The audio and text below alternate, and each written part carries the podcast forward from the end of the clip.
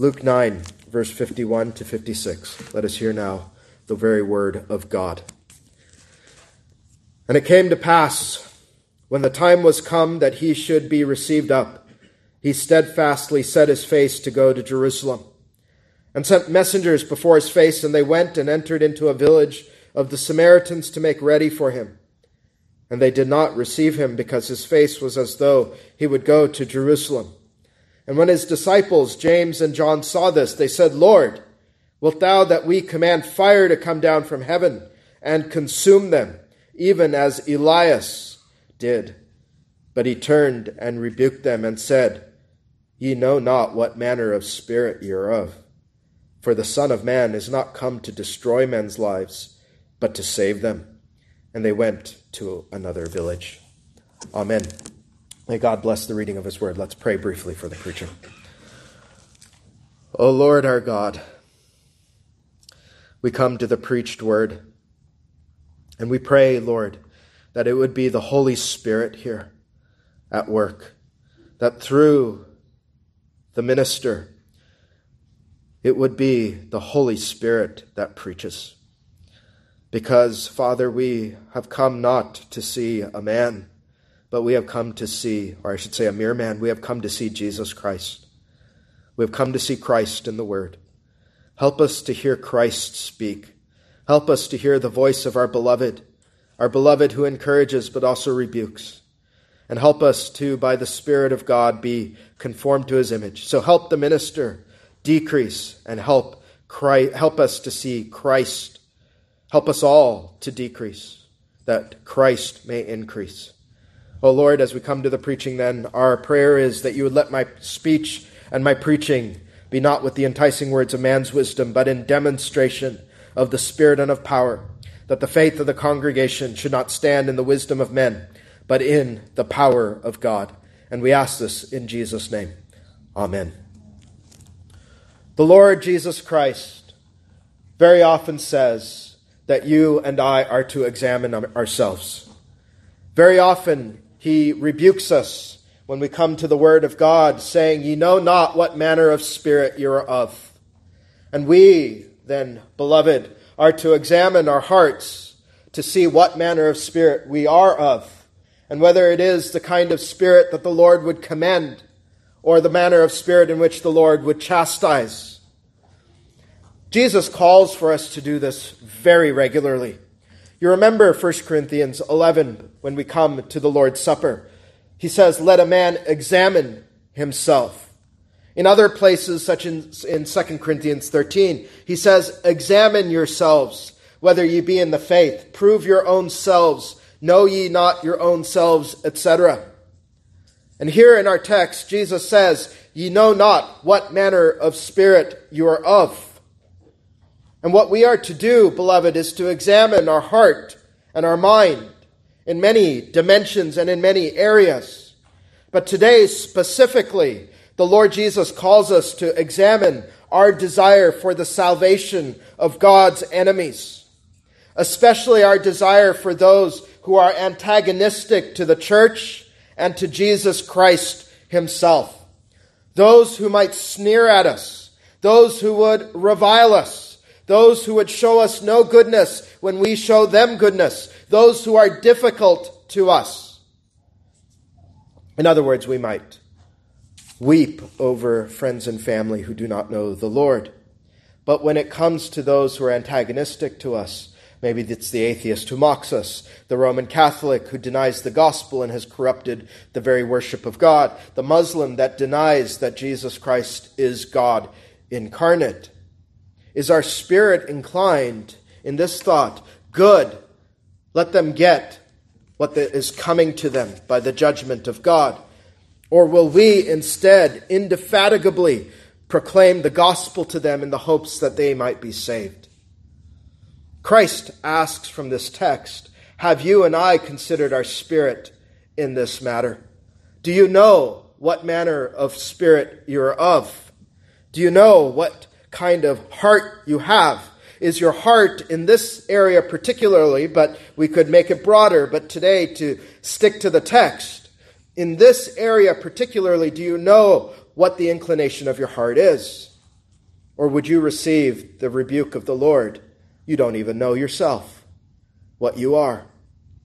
So, that we might examine our motives and our heart, our theme from the text today will be a spirit to save lives, a spirit to save lives that is commended by the Lord, a spirit to save lives. And God willing, we'll do so under three heads. The first is the spirit of the Savior, second is the spirit of the disciples, and third is the spirit of the sanctifier. And so, first, our first heading, the spirit of the Savior. The rebuke the Lord delivers, as I mentioned, is, Ye know not what manner of spirit you're of. And the word spirit in the Greek language deals with the inclination and desires of the soul. The soul being, among other things, the motive part of man. Uh, you think on the soul's inclination, both righteous and sinful desires. We'll speak about that a bit tonight when it comes to child rearing. That the idea in child rearing is to, uh, by God's help, have a child whose spirit, whose soul is inclined to the things of God and righteousness. But before we consider the inclination of the soul of the disciples, we can remember our Lord Jesus Christ.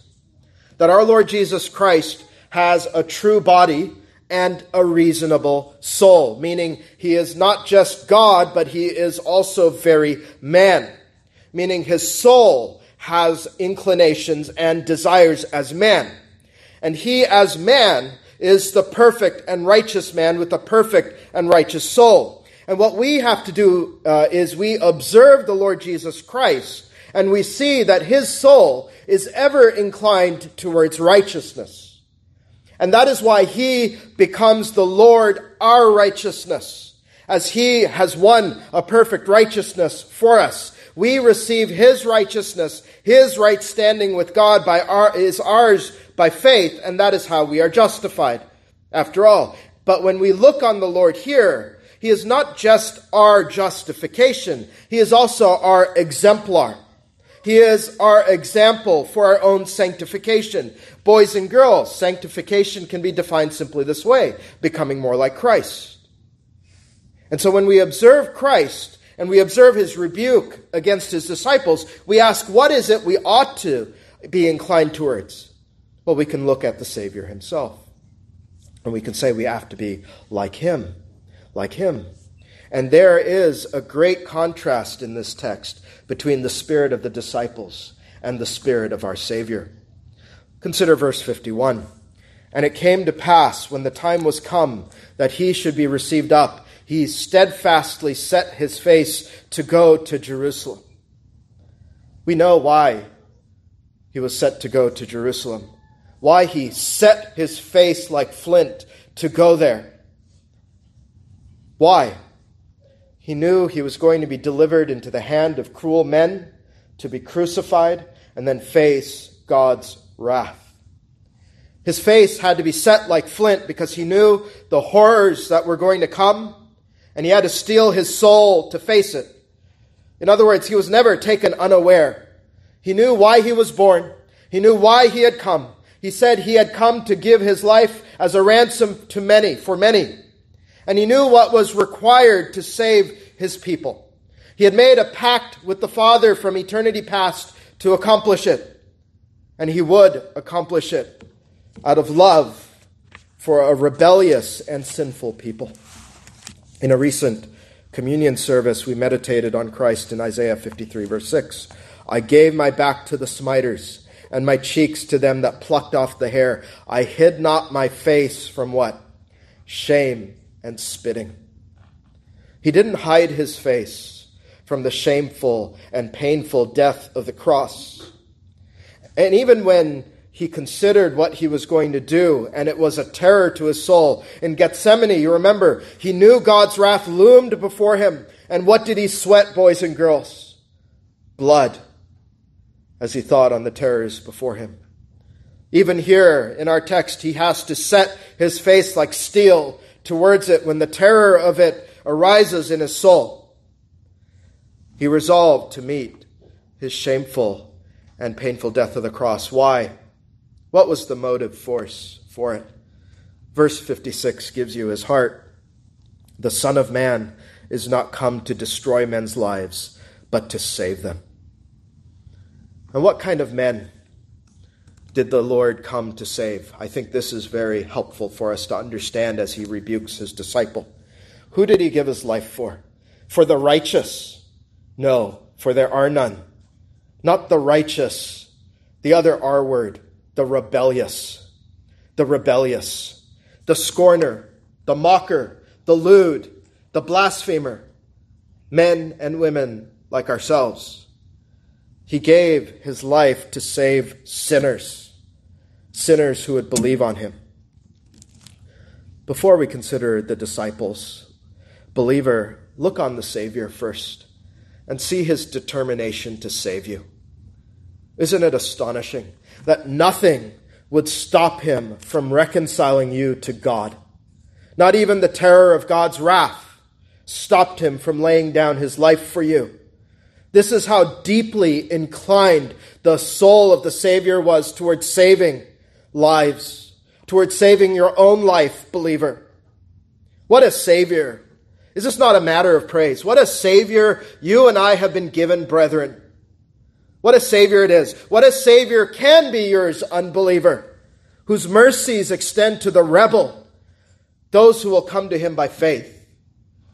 As many of you heard last week, in the free offer of the gospel. Come to the waters, he said, and have everlasting life. He comes for the rebellious, and Christ will receive you and save you. And as you see his work in willingly going to the cross, do you not think that he willingly receives sinners? He does. He said, Those who come to him, he will in no wise cast out. But you, child of God, the only reason, as we think on the disciples, the only reason the disciples are saved, the only reason you are saved is because this is Christ's heart. This is the inclination of his soul. And as you think on the salvation of others, if you have received mercy, how can you not look on others and have a spirit that desires the salvation of the lost? When you think on your own rebellion, and your own sin against the Lord that made you, how can you not as well desire uh, not the destruction of the lost, but their salvation? You know, if Christ had a heart as hard as ours often is, none of us could or would be saved. That alone, I think, informs us how we relate to the lost and rebellious sinner. More on that thought a bit later. But there is something remarkable here in the text in verse 51 and perhaps you picked up on it. The Holy Spirit does not actually mention the cross, though we perceive the shadow of it there from Christ's face. What the Spirit says is, when the time was come that he should be received up. Received up. The sense is when he would be taken away in an upward motion. What is the Spirit speaking of then in the text? It's Christ's ascension and not his cross. Mark 16, 19 uses the very same language. After the Lord had spoken unto them, he was received up into heaven and sat on the right hand of God. In other words, what is in the mind of Christ was not only the cross, but what comes after the cross. He has in view what is the end of the cross, his ascension to the right hand of God. And that's really what is here in view in the text. You remember, don't you, in Hebrews 12, why Christ endured his cross. Listen to it again. Wherefore, seeing we are also compassed about with so great a cloud of witnesses, let us lay aside every weight and the sin which doth so easily beset us, and let us run with patience the race that is set before us, looking unto Jesus, the author and finisher of our faith. And here is the key who for the joy that was set before him endured the cross despising the shame, and here's the ascension, is sat, set down on the right hand of the throne of God. For consider him that endured such contradiction of sinners against himself, lest ye be wearied and faint in your minds. Why did he set his face like flint? Why did he go and endure the shame and pain of the cross? For the joy that was set before him. The joy that was set before him of being set at God's right hand as the mediator, priest, king, the joy of reconciling his lambs to God in his cross, his resurrection, and his ascension, the joy of knowing you, believers, will join him in the paradise of God forever, that where he is, you will be also, and forever. The cross was a means to these ends, in other words. The reconciliation of all things, of all of you, the elect of God, to himself. And so what helps him, what aids him in enduring the shame of the cross is knowing that he will save you. And you will be with him forever, believer. This is the end of his work, is to save and save to the uttermost. Now, it's very interesting as the doctrine of the ascension is in view. Even the doctrine of the ascension in the Old Testament teaches you the kind of men and women that he came to save, doesn't it? Do you not remember the 68th Psalm, verse 18? Thou hast ascended on high. Thou hast led captivity captive. Thou hast received gifts from men. So this is all in the ascension of Christ. Yea, for who? The rebellious also, that the Lord God might dwell among them. This is the work of Christ, isn't it? He has come for those who are rebels, that the Lord God might dwell among them. He arose as the conqueror of death, and he gave gifts not to the friendly, he gave gifts to the rebels. And if you are a believer, child of God, you know this is true. You have rebelled, you have sinned against God, and yet he has ascended to give you good gifts, that he may dwell with you forever. Not the righteous, but the rebel. This, then, is the spirit of the Savior. And if you think today, or maybe you struggle with this, that he will not receive you, sinner, because you have so greatly rebelled against God, you need to understand who he came for. If you have chafed at his laws, you have sinned greatly and you have sinned grievously, and you think, what would Christ have to do with me? You need to think again. Even if Christian people, like the disciples here, have kept you at arm's length or hated you, if you go to Christ, he will receive you. That's his promise. Go to him and go now. So, if we've seen the heart of the Savior, let's consider in our second heading the spirit of the disciples. Now, the wrong way to take this text is to, and you see sometimes we do this kind of thing, is to laugh at James and John. They really, though, are here in the scripture as stand ins for you and me. That every one of us would put ourselves in their shoes. And verse 52 sets the scene for us. We read that Christ sent messengers before his face, and they went and entered into a village of the Samaritans to make ready for him. And so, his face set to Jerusalem, Jesus had to go through Samaria. It was the fastest way through. And the next verse shows us the reaction that he received uh, by the Samaritans to his presence. Sadly, mournfully, sinfully, they did not receive him because his face was as though he would go to Jerusalem. So, why this lack of hospitality? And what did this have to do with Jerusalem? Well, boys and girls, and especially for you, maybe this would be helpful that you would understand the scripture. There, this reflects a great animosity between the Jews and the Samaritans that was present at this time. Part of that animosity was ethnic, part of it was religious. And it was an ancient, ancient animosity that went back centuries to the time of Solomon's son Rehoboam. It wasn't so recent it was actually very ancient. And you remember at that time that the ten northern tribes, which called themselves Israel, seceded and rebelled against Judah. They rejected King Rehoboam to follow Jeroboam. Jeroboam was of Ephraim and not of the tribe of Judah. And it was Judah that held the promises. And boys and girls, you get the term Jew from Judah those of the tribe of Judah. And that's where you get the word and the name Jew. And so you see the division here is actually very ancient and not a new thing at all at the time of Christ. And as you remember from the book of Kings, the two books, Israel never had a godly king. From the very beginning, Jeroboam had corrupted their worship. He had set up alternate places of worship apart from the temple in Jerusalem. You remember he set up golden calves in an imitation of what happened with Aaron and an alternate priesthood as well. And so, from a very ancient time, the religion of the northern tribes had been grossly corrupted. And so many of the kings followed, the Bible says mournfully, in the sin of Jeroboam.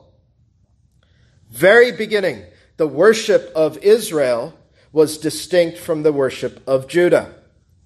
And it only got worse because later Israel was taken into captivity by Assyria.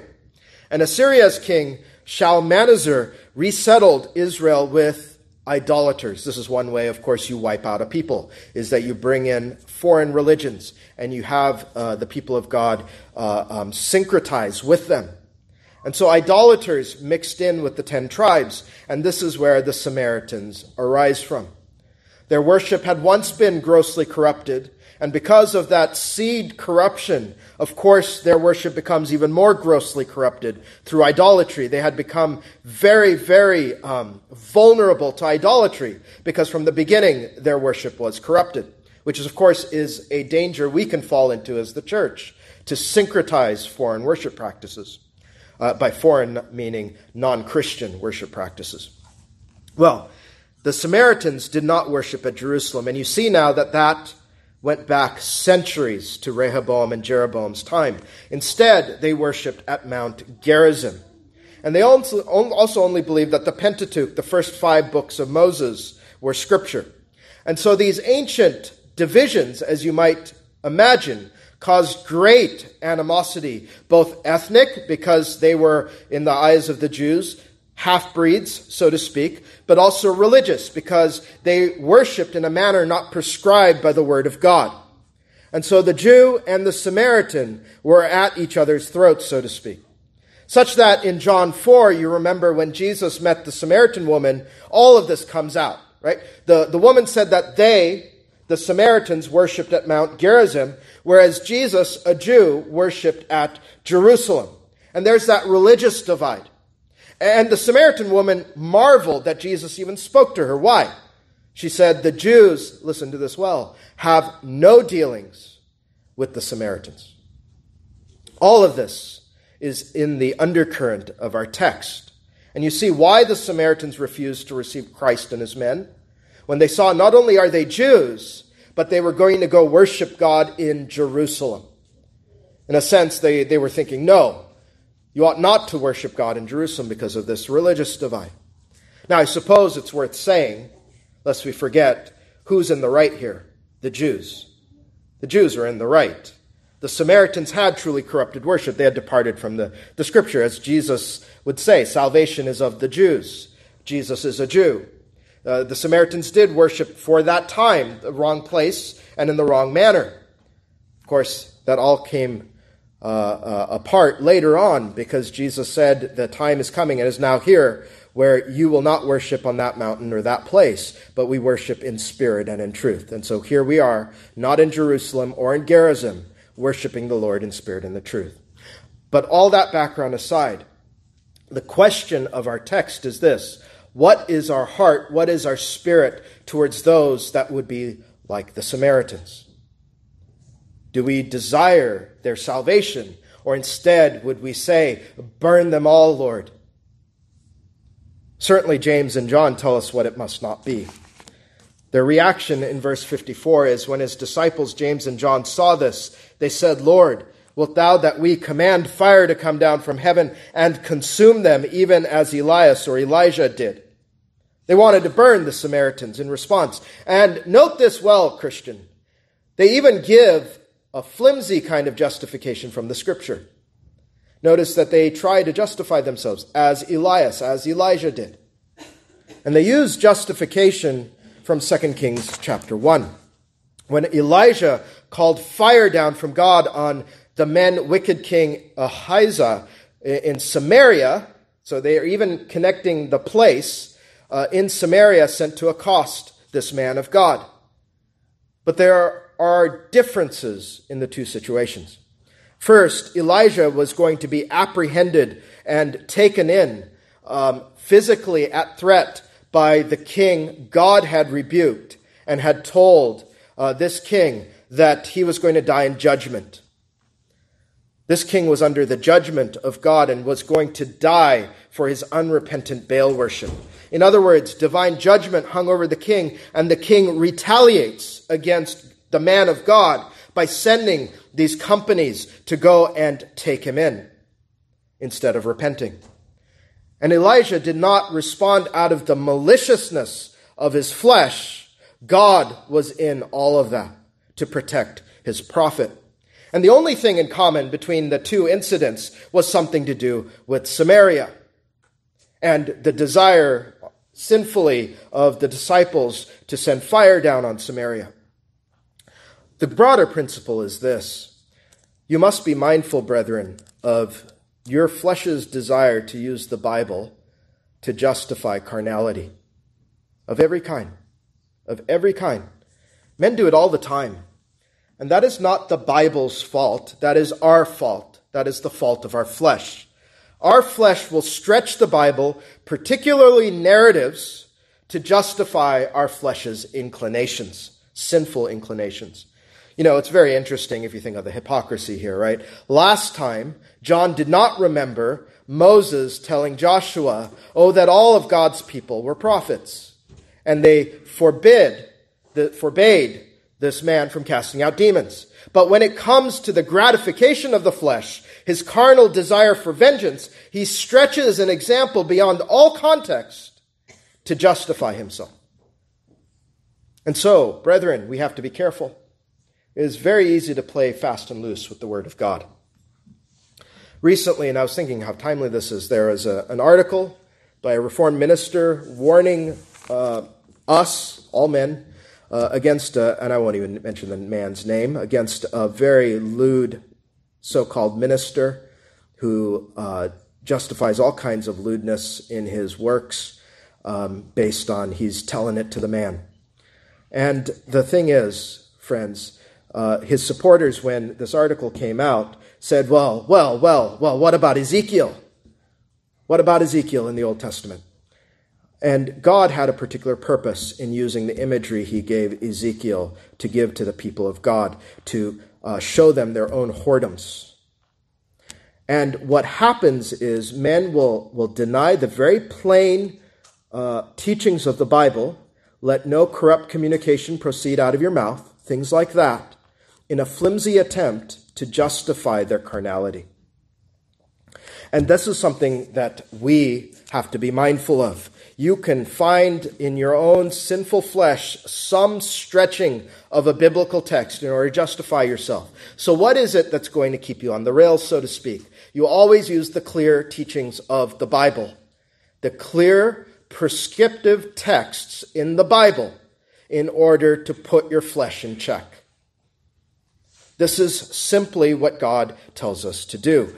They interpret the narratives for us and we don't use extraordinary circumstances, especially when God is working in a particular way through a particular man, and use that to justify ourselves. Or perhaps there is a time in redemptive history where a certain thing was permitted, but was not according to the plan of God. You think of how foolish we would be, men, to look on David's example and say, well, he had multiple wives. I guess I can have multiple wives too and ignore what Jesus says, which is marriage is between one male and one female.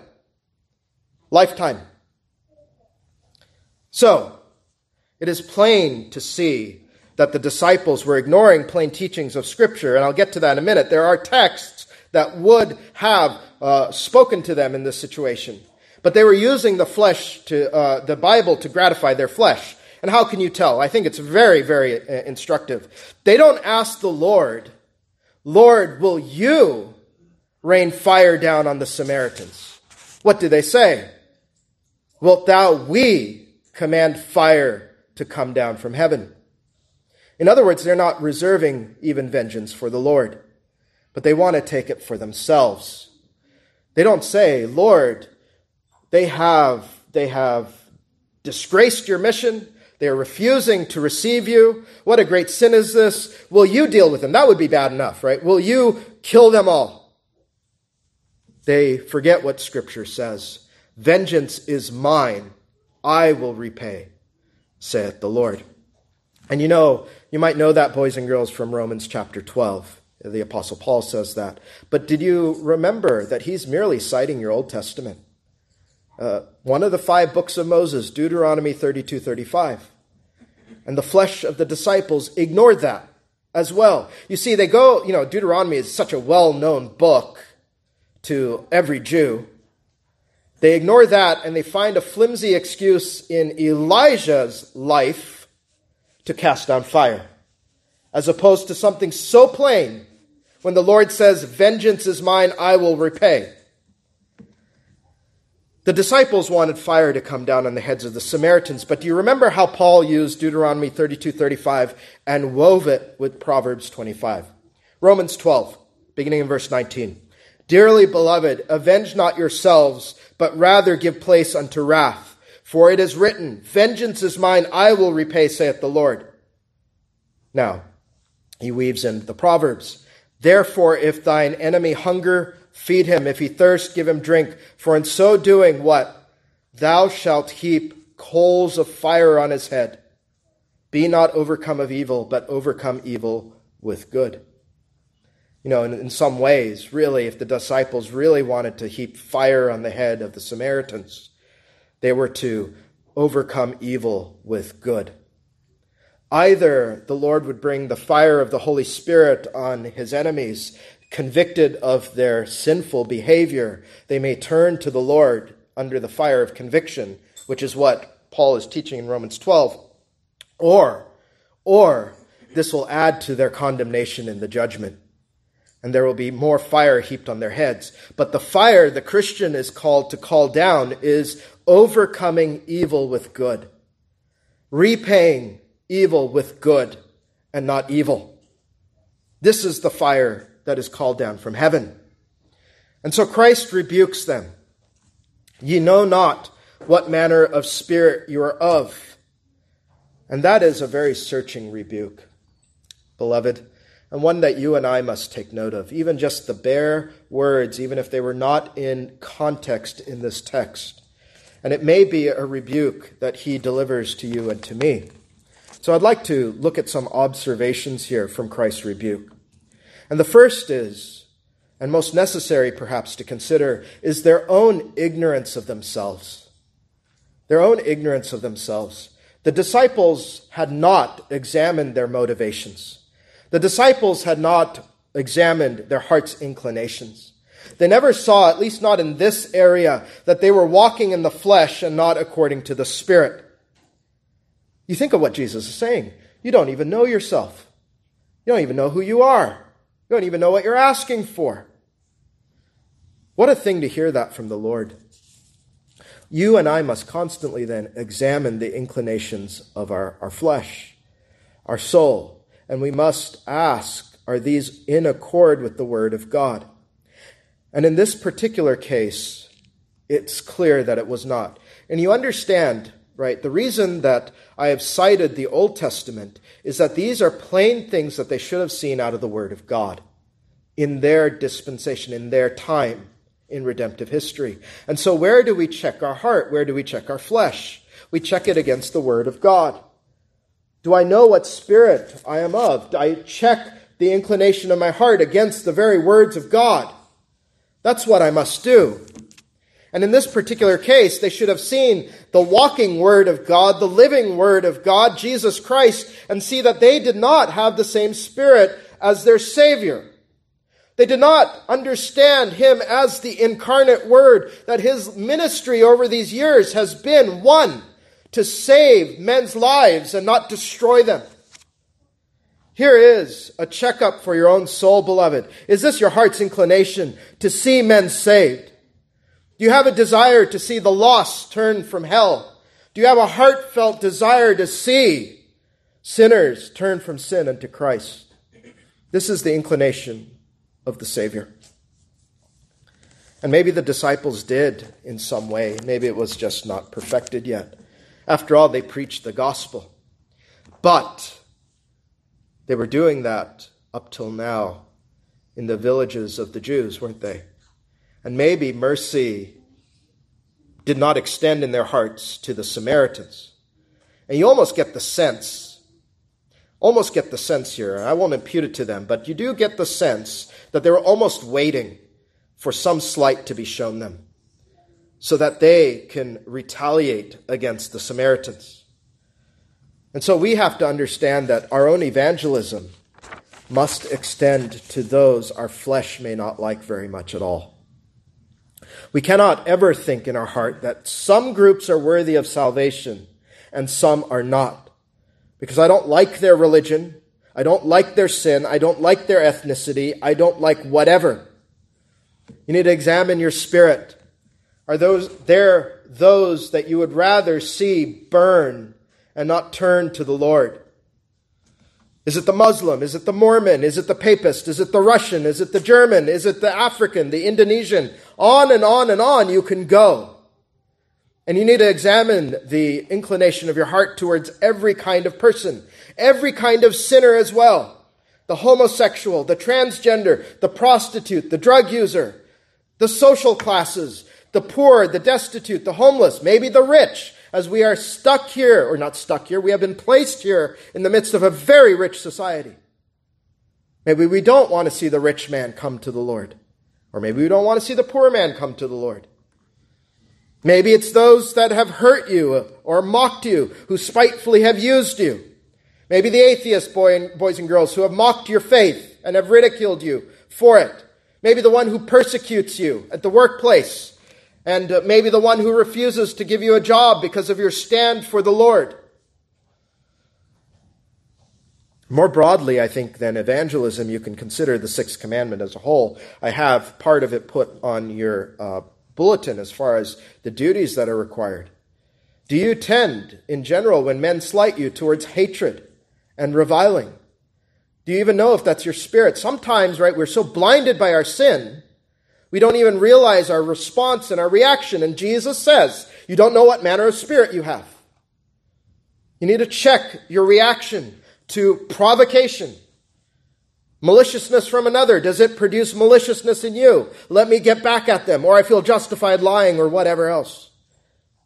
You need to examine your spirit and bring your soul to the Lord for healing. So, second, another observation, and I've touched on this already briefly, but the disciples did not know the Spirit of the Savior, as in our first heading. In other words, they did not know Jesus as they should have. That is a lamentable thing for any true believer to realize. Did Christ not rebuke another disciple in this way? Have I been so long time with you, and yet hast thou not known me, Philip? You need to never stop learning who Christ is in the Word of God. And also, you must meditate on what kind of man he is. You need to never stop learning of Christ. If you have grown in the Lord by his word, you recognize that Christ has become more and more glorious to you today than he was, God willing, on the day you first believed. And you must never stop learning who he is. I have mentioned this before and I will mention it again. As your pastor, the worst thing that I can conceive of is any of you, myself too, coming before the Lord and you not recognizing who you meet. Know who He is before you meet Him in that way, so that you will never hear those words, Depart from me, I never knew you. You must know who Christ is. Just consider His own disciples here, living with Him day after day they missed the point of Christ's ministry and miracles over the years. They never stopped to think of all of his miracles, right? You actually think this should be a jarring thing to hear come out of the mouth of the disciples. For these years, has he ever once used his power destructively? No. Every display of his power has been to heal. Every one of his displays of power has been to bless men. Every miracle, as we have heard uh, the Savior perform, has pointed them to the good news, the gospel, that He had come to save men's lives and not destroy them. You think about this. He heals the blind to give them sight that they can see God. He heals the leper to show that sinners can be uh, healed of all their sinfulness. He cast out demons to show sinners could be free of their bondage to sin, that if the Son has set you free, you are free indeed. Yet, curiously, this is the very miracle that they wanted to forbid in another man last time. And yet, here they want to call on a miracle that Christ has never once done in his earthly life. Their spirit was not right because they did not know Jesus. And we can miss this very plain and obvious fact that he had come to save men's lives and not destroy them. If the disciples can miss it, you and I can too. And so your spirit, above all, must desire to know Christ and his mission during this present age, and you must have your heart inclined towards it. Third observation is that you don't know your spirit if you can pray contrary to his revealed will. 1 John 5:14 says, this is the confidence we have in him, that if we ask anything according to his will, he heareth us. If we he- pray, this is what they're doing. They're asking Jesus for something that is essentially a prayer. If we pray for something against his revealed will, what will we receive? We will receive a rebuke. And the thing is, we are not sensible at times to understand that in our prayers, the Lord might be rebuking us, just as he did the disciples here. Boys and girls, let me um, let me say there there are some things that are secret and hidden things. Absolutely, you ask for the Lord uh, for wisdom for those things, but there are so many things that are revealed in the Word of God, and you are never, if your spirit, your soul is inclined against the Word of God, you are never to pray for those things. For instance, boys and girls, you are going to be tempted, likely, to be involved with unbelievers whether as close friends or, God forbid, even worse, to want to marry them. And I have heard many say, I will pray and bring this to the Lord to see if he might bless it. Well, beloved, if you come to the Lord saying, I would like to be engaged with an unbeliever, you are going to get the rebuke of the Lord. He is going to say, You don't know what manner of spirit you are of. The Lord plainly says, No. If you love me, you would not be unequally yoked. What hath Christ to do with Belial? What is that? You do not love me. You don't know me as you ought. I am not your great treasure. Instead, you're willing to leave me for a person and an unbeliever at that. So, beloved, Never pray for things against the revealed will of God. He will give you a rebuke. Even so, with that principle uh, and those three observations, let's not leave the Samaritans off the hook either. Right? They did not receive Jesus, and that was a grave, grave sin. We can't excuse it, and that actually is what makes the Savior's graciousness all the more remarkable, that they forsook their own mercy, as we heard from Jonah 2, verse 8. Why did the Lord not rain fire on them? Well, it was not yet time for the judgment. Judgment will come, but this is a time in which the Lord is extending mercy. Romans 2, verse 4 Or despisest thou the riches of his goodness and forbearance and long suffering, not knowing that the goodness of God leadeth thee to repentance? You may have refused to receive Christ, friend.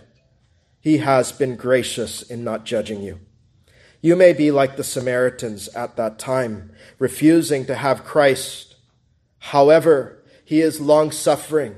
But don't, don't take uh, his long suffering for license on your part. He is giving you time to repent before your death, but his pleading that you are hearing now out of the word of God will end when you die. For it is appointed unto men once to die, but after this, the judgment. Hebrews 9:27. Right now, the Lord is being very merciful in not consuming any sinner who does not come to him today. But one day that pleading ends, and then comes the judgment. And so the Samaritans can't be left off the hook there. If they did not turn to the Lord before their death, they would receive the fire of hell. Jesus speaks of it in other places. He speaks of the eternal torment of hell. And so you are not to refuse Christ. You know, sadly, and you see this kind of thing online, right? Men will mock him. They will mock him online and they'll say, I dare him to strike me down with lightning. It is his goodness right now that you are not struck down. But one day he will strike you down, for death comes to all men, and then the judgment. And you will have to answer, friend, if you don't come to the Lord, why you mocked him when all he was doing during that time was giving you time to repent of your sin. That was his goodness. And this will be the fire that will be heaped on your head forever. But the Savior extends himself to you now. Come to me. Come to me, and I will give you rest. You know, brethren, for our encouragement, brethren, uh, in continuing to seek the lost, what is really quite remarkable is even though Samaria, Samaria insulted him in this way, he did not give up on Samaria now, did he? He had souls to save in Samaria, and he returned there later. Do you remember that? How did he return later? In a very powerful way. Well, he didn't return there bodily, but he returned by his spirit through his own disciples. What were the marching orders of the disciples, even, even those here in the book of Acts 1, verse 8? But ye shall receive power after that the Holy Ghost is come upon you, and ye shall be witnesses unto me both in Jerusalem and in all Judea and in where? Samaria, and unto the uttermost part of the earth. This is how long suffering the Lord is. They refuse to receive him, and he still sends his disciples again back to Samaria. And maybe the question on your mind is would the disciples do it? And do it next time to save and not destroy? Well, let's see the answer to the question in our final heading, which is the Spirit of the Sanctifier. Well, you likely know, if you know the book of Acts, that they did go. They did go. And the Holy Ghost notes something very particular about who went. In Acts 8:14, now when the apostles which were at Jerusalem heard that Samaria had received the word of God, they sent unto them Peter and who? John. They sent Peter and John. And the Holy Spirit has recorded for you that John went, that John was sent. And the one that once prayed that fire would consume Samaria goes to Samaria carrying gospel reconciliation with him. That Samaria would turn to the Lord Jesus. What a remarkable turn in the man, isn't it, brethren? And what is the accounting of it? It is that the Holy Spirit is a great sanctifier, the Spirit of Christ burning in his heart. It's interesting that providentially we just read from 2 John, and you see the love the man has in his heart. This is a remarkable turn. And it is the Holy Spirit that can change our spirit when Christ rebukes us. And that is the hope of the Christian, is that when we are rebuked, we are sent to the Lord that he would not only forgive us, but that he would change us by his Spirit. He gives us new affections as John received, right? His Spirit once cried for vengeance, but later his Spirit cried for mercy and gospel reconciliation. You know, Thomas Chalmers once preached a very memorable sermon, and it was titled, and his theme was The Expulsive Power of a New Affection. The Expulsive Power of a New Affection. And what Jesus had done by his Holy Spirit was change John's spirit so profoundly that the apostle received new affections, a new inclination. Rather than wanting to see men burn, he had a love for all men. And what can account for that? But the expulsive power of a new affection, of a new birth, of a new creation, of a new man in Christ who has these old fleshly inclinations put away, so that what his heart desires now is salvation, even to the Samaritans. And, believer, this is where we take heart, is that Christ, when he rebukes us, also sanctifies us. Did he not say he came to save lives and not destroy them? Do you think he wasn't speaking to you in that too? That he has come to save your life, to save your life and not destroy it, so that in the rebuke you understand he is not here to destroy me, but to save me. For this is the will of God for you, your sanctification, isn't it? And through his rebuke, he also, by his Spirit working in your heart, gives you new inclinations. He doesn't do it to crush his disciples into powder when he rebuked them and said, You don't even know what manner of spirit you're of. He wants them to look into their heart, examine their heart, and bring their heart to the Lord that he would change them. And so when you are rebuked by his word, beloved, even today, when you are wounded by his rebuke and you discover that the manner of spirit you have in some way is vile, take the rebuke to Christ and say, I did not know until your spirit came what manner of spirit I was of. So please, Lord, I know you can do it. Change my spirit. Can he not do it, beloved? Will he not do it? He says, You are not to be doubting when you go to him, not to be a double minded man. Go, knowing he can do these things. Whatever your besetting sins are, you can look to Jesus with great hope. And even as you seek further sanctification for your heart, you are comforted and consoled by our text too, because we are not what we ought to be. Even the best of us on the deathbed will not be what we ought to be. And in our failings, then, we look at the Spirit of the Savior as we began our time, that He is the Lord our righteousness. That even as we fail, even as His disciples were rebuked, were they saved because they had a right spirit in them? No. They were saved because Jesus Christ had come to save men's lives, even to be the Lord their own righteousness. As Romans 5:19 says, for as by one man's disobedience many were made sinners, so by the obedience of one shall many be made righteous. It doesn't say by the obedience of many many shall be made righteous. It says by the obedience of only one, meaning Christ, many are made righteous. And this is the safety net, so to speak, for our sanctification that undergirds it when we look that there is now no condemnation for any that are in Christ, for they have the Lord as their righteousness. And that is why, as we make our way to the celestial city, we often stumble, we often fall. But so long as we remember Hebrews 12, that we look unto Jesus, the author and finisher of our faith, we will be kept safe and secure. You are saved by the life and death of the Savior who came not to destroy your life, but to save it. So weep over your sin, yes, but through your tears, never lose sight of Christ. And as we close on this, you think of the request of the disciples to bring fire down on Samaria. Has any man or woman ever been rebuked when they asked the Lord, Give me a new affection after the Word of God? No. This is the thing you can ask for with great assurance that the Lord smiles upon. So ask according to His will. Give me a new affection that is after the Word of God. It is a broken spirit he desires, a broken and a contrite heart, O God, thou wilt not despise. So, brethren, examine your spirit and bring any defects to the Lord for healing, and he will do it Go to him without doubting that Christ receives sinners, and that's not just for your conversion, but also for your sanctification. Let's leave Luke there for today and return next time, God willing. If able, let's arise for prayer.